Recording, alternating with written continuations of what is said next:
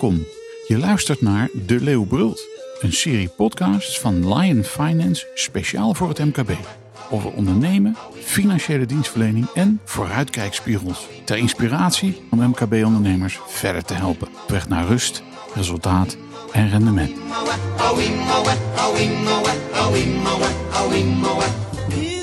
Fijn dat je luistert.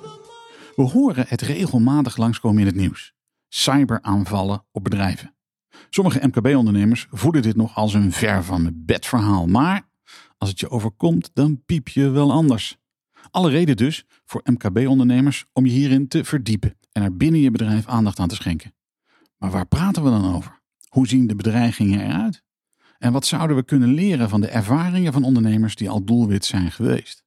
In deze nieuwe De Leeuwbrult praten we hierover met Robert van der Vossen, expert en oprichter van Psycho Cybercrime Cover, een bedrijf gespecialiseerd op dit terrein, en Marco Zevenbergen, partner van Line Finance. Heren, van harte welkom. Um, allereerst een vraag aan jou, Robert. Um, hoe groot is die bedreiging nou eigenlijk voor het MKB als we het hebben over cybercrime? En waarom vind jij dat het MKB het zich niet kan veroorloven om dit te negeren? Ja, ik denk dat de grootste bedreiging is dat de ondernemers niet uh, goed weten wat het risico precies is. Zich niet bewust zijn van het risico. Dat het risico heel anders is dan andere risico's. En dat komt omdat het cyberrisico zich uh, enorm evolueert. Dat is een groot verschil met een ander risico. En dat evalueren, dat, dat uitzicht in het feit dat de aanvalsmethode van die cybercriminelen vaak uh, veel sneller evolueert dan de security. Dus daar lopen we achteraan. En, en, ik heb ook wel eens het gevoel dat, dat mensen denken van ja, dat gaat over bedrijven die heel specifiek worden getarget door hele grote criminele organisaties. Maar dat is in de praktijk helemaal niet zo. Hè? Nou, dat gebeurt natuurlijk zeker. Er zijn gerichte aanvallen. Alleen uh, ik denk dat een MKB-ondernemer zich vooral moet realiseren dat de aanvallen waar zij uh, erg kwetsbaar voor zijn, dat zijn de zogenaamde at-random aanvallen. En daar kennen we allemaal voorbeelden van. Dat zijn bijvoorbeeld de phishing uh, attacks. En moderne daarvan is de, de, hè, methode van een ransomware. Ongetwijfeld heeft iedereen daarvan gehoord. Dan kun je nog misschien voor de mensen die, die niet helemaal bij zijn, wat is een ransomware attack? Ja, ransomware is uh, het, het, Engelse woord ransom voor uh, gijzeling. Dus je data die worden eigenlijk gegijzeld door middel van een uh, versleuteling. En op dat moment vragen de cybercriminelen los geld om, om die sleutel eraf te halen. Dus je, je komt op een ochtend kom je op kantoor en dan ineens doet je, doen je computers het niet meer. En dan krijg je een keurig schermpje in beeld of u even wil betalen. Precies. In bitcoins graag. Precies. En het is zo, jou vinden ze niet omdat zij, stel je voor dat jij Jan Jansen, uh, weet ik veel wat, uh, voor bedrijven bent. Dat ze de, ja, iemand in Rusland is geïnteresseerd in Jan Jansen bedrijven. Nee, zij, zij struinen het uh, geautomatiseerd het internet af. En kijken met duizenden en duizenden bedrijven tegelijk waar er een gaatje is om naar binnen te komen. Precies. Ze doen dat vaak geautomatiseerd. Ze maken ook gebruik van zogenaamde botnets. En een botnet zijn eigenlijk allemaal computers die reeds uh, eigenlijk uh, die ze al hebben geïnfecteerd. En daardoor hebben ze ook extra kracht. En dan, dan voeren ze gewoon at random aanvallen uit. Ze zien er bij jou een gaatje, dan gaan ze naar binnen. En pas dan gaan ze kijken of het interessant is om, om de, de spulletjes bij jou weg te halen. Maar dan zijn ze dus al binnen. Precies, dan gaan ze kijken van wat voor data heb je. En is dat interessant om, ja, om ons toe te eigenen, op welke wijze dan ook. Marco, jij komt een dag, dagelijks bij MKB-bedrijven over de vloer. En ook bij bedrijven die dit al mee hebben gemaakt. Maar daar gaan we het zo meteen nog wel eventjes over hebben.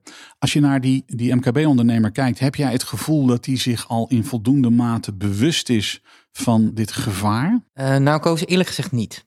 Uh, er komt wel steeds meer ja, awareness. Uh, men, men ziet het en leest het in de krant. Hè. Men ziet de, de voorbeelden wel op, uh, op televisie. Of in de, nou ja, het FD zien we het ook bijna iedere week wel één of twee voorbeelden. Dus men is er wel steeds meer mee bezig. Maar ja, ondernemers leven vaak toch wel in de waan van de dag. En dit is iets wat je apart moet oppakken. Echt moet gaan, serieus moet gaan aanpakken. En ja, dat wordt vaak toch wel een beetje voor en uitgeschoven. Heb je ook het idee, want we hebben dat net even met Robert besproken. Hè? Heb je ook het idee dat ondernemers zo'n gevoel hebben van ja, weet je, ik ben geen, ik ben geen miljardenbedrijf. Dus ik ben helemaal niet interessant. Dus dat maakt allemaal niet zoveel uit. Nou ja, er leeft vaak nog wel het idee, ja, hè, de, de, grote partijen worden, worden aangevallen, de bekende namen. Maar ja, dat is niet meer zo. Uh, nou ja, wat, wat Robert net aangeeft, het is gewoon een geautomatiseerd, uh, waar, kan ik een, uh, waar kan ik een lek vinden? En ja, dus het is niet de vraag of je een keer wordt gehackt, maar de vraag is wanneer word je gehackt? En ja, dan moet je voorbereid zijn. En dat zijn heel veel MKB-ondernemers nog niet. Robert, je hebt een aantal dingen, je hebt ransomware genoemd, um, aanvallen, hoe dat werkt. Kun jij eens een, een paar voorbeelden geven uit jouw rijke praktijk, wat er bij MKB-ondernemers kan gebeuren? En dan met name voorbeelden, maar je hebt ze ongetwijfeld, uh, van, van bedrijven waarvan, waarvan het heel makkelijk zou kunnen zijn dat die ondernemer van tevoren dacht, nou ja, weet je, dat, dat, dat is toch, daar hoef ik me toch helemaal niet tegen te beschermen, maar dat uiteindelijk toch gebeurde. Ja, een uh, van de meest recente voorbeelden is een groot autodealerbedrijf en uh, die, zijn, uh, die zijn gehackt op een uh, nou, relatief eenvoudige methode. Een van die methodes die ik net eigenlijk zei. Een, een medewerker die opent gewoon een, een mail. En daar zit een linkje in. En op het moment dat je dat linkje opent, dan vindt die versleuteling plaats. en wat bleek, dat eigenlijk vergelijkbaar als wat bij de Universiteit van Maastricht is gebeurd, was eigenlijk de hele backup procedure, die was niet goed getest. En uh, nou, het, het, bleek dat alle data, ook, ook de backup dus uh, verdwenen was. Ja, dan heb je een heel groot probleem. Ja, dan heb je zeker een probleem, want dan heb je helemaal niks meer, toch? Nee, dan heb je echt niks meer. En dat is een voorbeeld. Kun je nog, nog eens wat voorbeelden noemen? Ja, we, hebben, we zien eigenlijk steeds meer voorbeelden. En dat zagen we laatst ook bij een uh, relatief een, zeg maar, een middelgroot accountantskantoor. En daar, daar kwam een zogenaamde CEO-fraude bij voor. Nou, ga ik dat even uitleggen. Dat, uh, dat is eigenlijk wat er heel veel gebeurt. Is dat uh, je mailbox eerst uh, gehackt wordt. Die criminelen die kijken dan een tijdje, hè, zeg even drie, vier weken lang, hoe jij met elkaar communiceert. En op een gegeven moment krijg je een mailtje waarvan je denkt dat is van mijn goede collega Henk. maar dat blijkt helemaal niet van Henk afkomstig. Dat is van die criminele organisatie. En daar wordt een verzoek gedaan om een bedrag over te maken. En dat is een bedrag van, uh, nou dat begint bijvoorbeeld met een, een 5000 euro. En op het moment dat dat goed gaat, dan gebeurt dat nog een paar keer.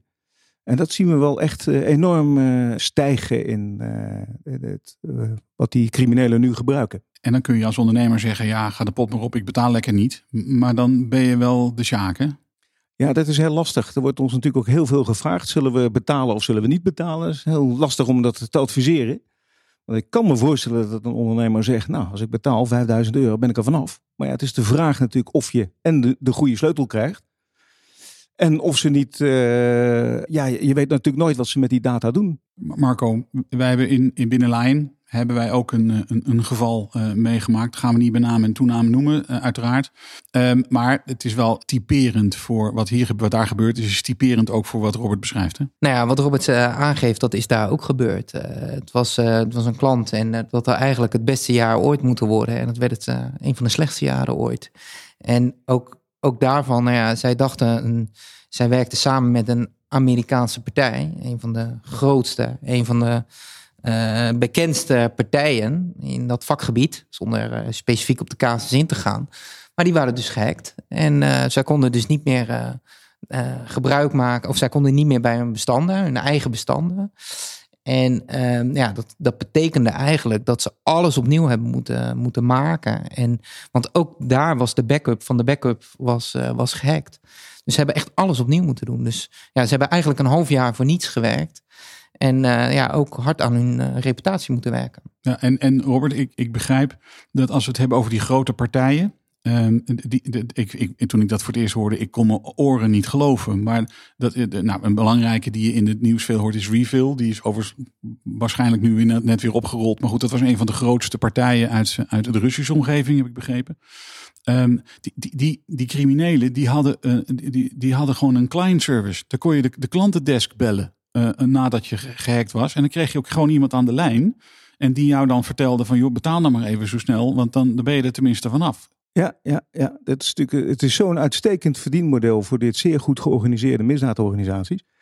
Dat, uh, ja, ze hebben dat zelfs in alle talen vaak. Ze hebben een website waar je naartoe kunt gaan. En waar je ook uitstekend geholpen wordt, uh, al dan niet door een live medewerker. Met in de taal die je wilt. En als jij zegt, ja, ik moet in bitcoins betalen, maar ik zou niet weten hoe ik die bitcoins uh, moet krijgen, dan word je daar heel goed in geholpen. Ze hebben een goede service, uh, die criminelen. Uitstekend, ja. ja maar ik, ik, moet, ik moet toch een beetje wennen aan de helpdesk van de criminelen, eerlijk gezegd. Dat kan ik me voorstellen, ja. Maar dit is wel de wereld waar we nu in leven. En als je dan als MKB-ondernemer, hoe klein je ook bent, je bent maar zo slachtoffer, hè? Marco? Ja, je bent heel makkelijk slachtoffer. Je bent eigenlijk een makkelijk slachtoffer. Uh, daar valt misschien uh, ja, minder te halen dan bij de, bij de shells. Maar ja, kijk, als het zo'n geoliede machine is, ja, uh, 20.000 euro is voor mij nog steeds heel veel geld. En voor heel veel ondernemingen ook. En ja, daar praat je al nou, heel snel over. Ik denk al misschien wel veel, over veel grotere bedragen. Ja, precies. En als het begint, zoals Robert zei, het begint als met 5000 euro. Ja, je bent zo, ja, dan gaat, dan gaat maar door. Ja, wat Marco hier zegt, het, het, het voorbeeld van een, uh, van een Shell, wat je natuurlijk ook ziet, en we noemen dat een, een verschuiving van targets, is dat juist het MKB wat kwetsbaarder wordt, omdat die cybercriminelen hebben gezien van nou, die grote bedrijven, uh, ook de, de grote financials, die hebben een bepaald security niveau. Dat wordt eigenlijk steeds moeilijker om aan te vallen. Dus zie je een verschuiving van die cybercriminelen naar de steeds makkelijkere prooien. En als jij, stel je, ik ben, ik ben MKB-ondernemer en ik kom bij jou. En ik joh, al die verhalen die ik hoor, ik, ik, dat maakt me toch een beetje, een beetje angstig. Uh, ik wil me gewoon, ja, ik, wat kan ik nou doen? Wat, wat adviseer jij hen dan? Ja, dan is mijn eerste vraag eigenlijk, uh, wat zijn je kroonjuwelen? En weet je waar je die hebt? En weet je hoe je die beschermd hebt? Weet je wat je wel hebt gedaan? Weet je wat je nog zou kunnen doen? Uh, wat ik meestal merk bij die uh, ondernemers is natuurlijk, dat is het mooie van een ondernemer, dat zijn positief ingestelde mensen. Die hebben een bepaald, uh, bepaalde instelling. En soms is dat op dit soort gebieden zeker iets te positief. Dat is iets te optimistisch, hè, van het zal mij niet overkomen. Ehm, en dan moet je natuurlijk eerst in beeld brengen van waarom denk je dat het jou niet overkomt? Dus waar denk je dat jouw kwetsbaarheden liggen? Daar wil ik nog iets aan toevoegen, Robert. Want um, ik kom, wij komen veel uh, bij ondernemers over de, over de vloer. Wij praten ook zeker over, over risico's. En, en dit staat nu tegenwoordig, cybercrime staat standaard op onze CFO-agenda. En je merkt dat ondernemers vaak dan niet weten wat ze eraan kunnen doen. He, uh, men heeft vaak een, een IT-beheerder of doet het zelf een, een beetje bij. Um, maar ook die IT-beheerder is vaak op dit vlak niet 100%, uh, dat is niet helemaal zijn vaarwater. Dus ja, waar doe je dan goed aan? Het is ook een hele goede opmerking. Want ook alle ondernemers denken dat dit een zuiver technisch probleem is. En de visie van Psycho is dat je dat multidisciplinair moet benaderen. Dus je moet behalve naar de techniek, juist ook vooral kijken wat, wat zijn nou mijn kwetsbare processen binnen mijn organisatie. En niet te vergeten, wat, wat is het gedrag van mijn mensen? Zijn mijn medewerkers wel uh, security aware, hè? bewust van de risico's? En, en betekent ook nog simpele dingen, is dat je gewoon je software en je dingen, dat je dat ook op orde hebt, toch? Uh, want uh, als je hele verouderde dingen hebt, ja, dat kan, dat kan de deur wagenwijd openzetten, toch? Ja, en daar ligt natuurlijk weer een hele belangrijke taak, hoe je hoe je, je IT-dienstverlener aanstuurt. dat je ook kijkt dat die, die updates regelmatig gebeuren. Want een, een update, dat, dat kan een verbetering van een software zijn. Maar het is natuurlijk ook heel vaak een beveiligingsupdate. Dus zorg dat die, uh, dat, die, dat die updates op tijd worden gedaan. Nou, ik zie het ook dat uh, de randvoorwaarden moet goed zijn.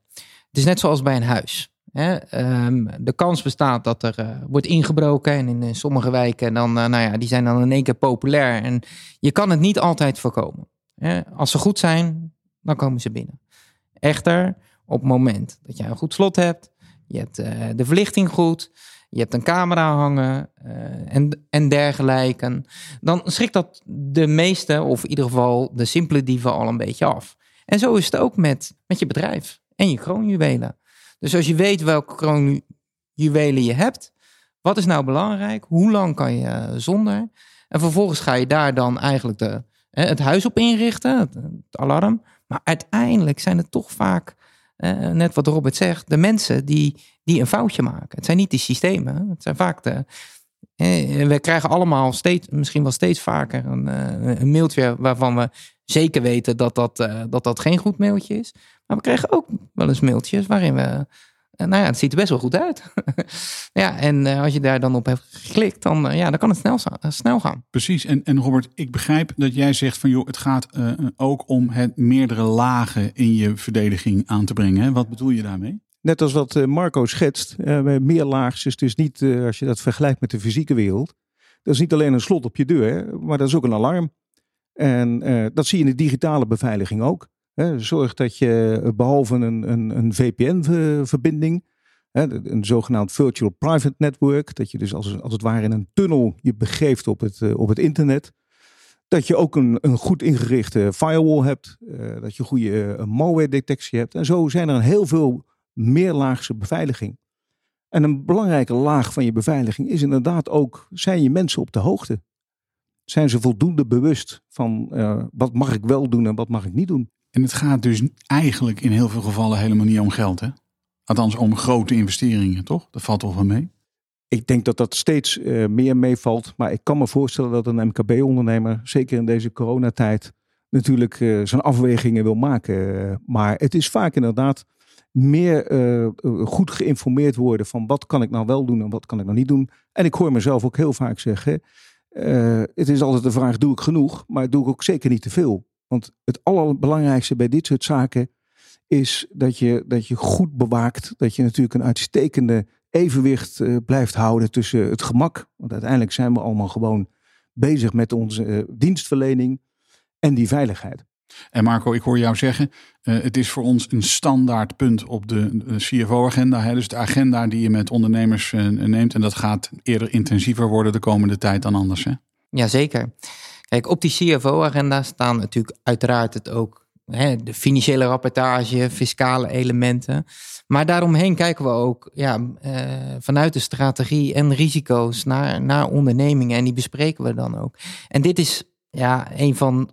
Er is geen, bijna geen bedrijf waar, we, waar dit geen risico is. Dus dat bespreken we dan ook. Um, wij zijn ook adviseurs die niet alleen met een probleem aankomen, maar graag ook meehelpen met het oplossen daarvan. En uh, nou ja, zo zijn wij ook met Robert in uh, contact gekomen. Om uh, naast wellicht de IT-persoon die het bedrijf zelf heeft, die wij ook hebben, om echt expertise binnen te halen van hoe, kan je dat huis nou goed in, gaan richten en wat moet ik nou doen. En, en, en het is ook niet één keer iets inrichten. Nee, je moet hier aan blijven werken.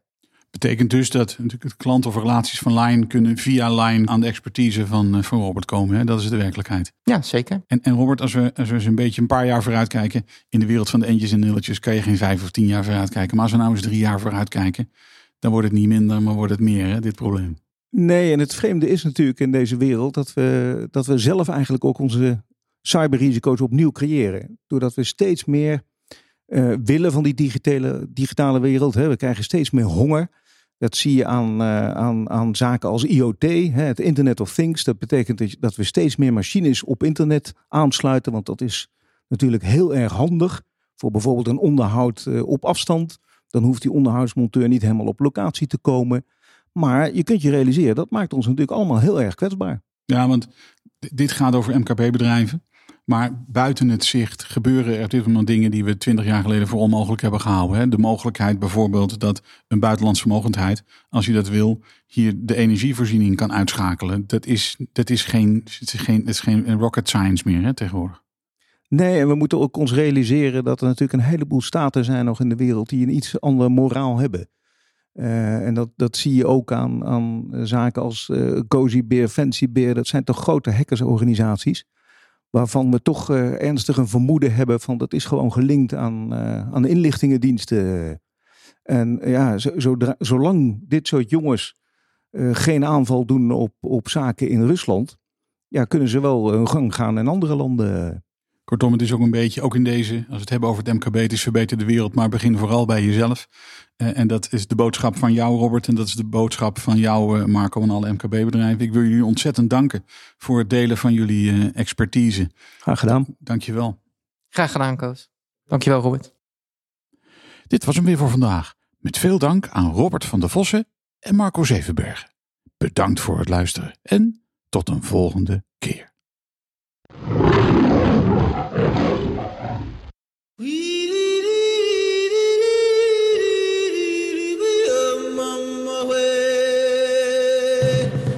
Je luisterde naar De Leeuwbult, een podcast van Lion Finance, speciaal voor het MKB.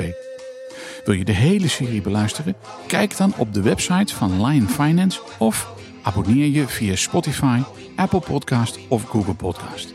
Binnenkort is er weer een aflevering. Tot dan.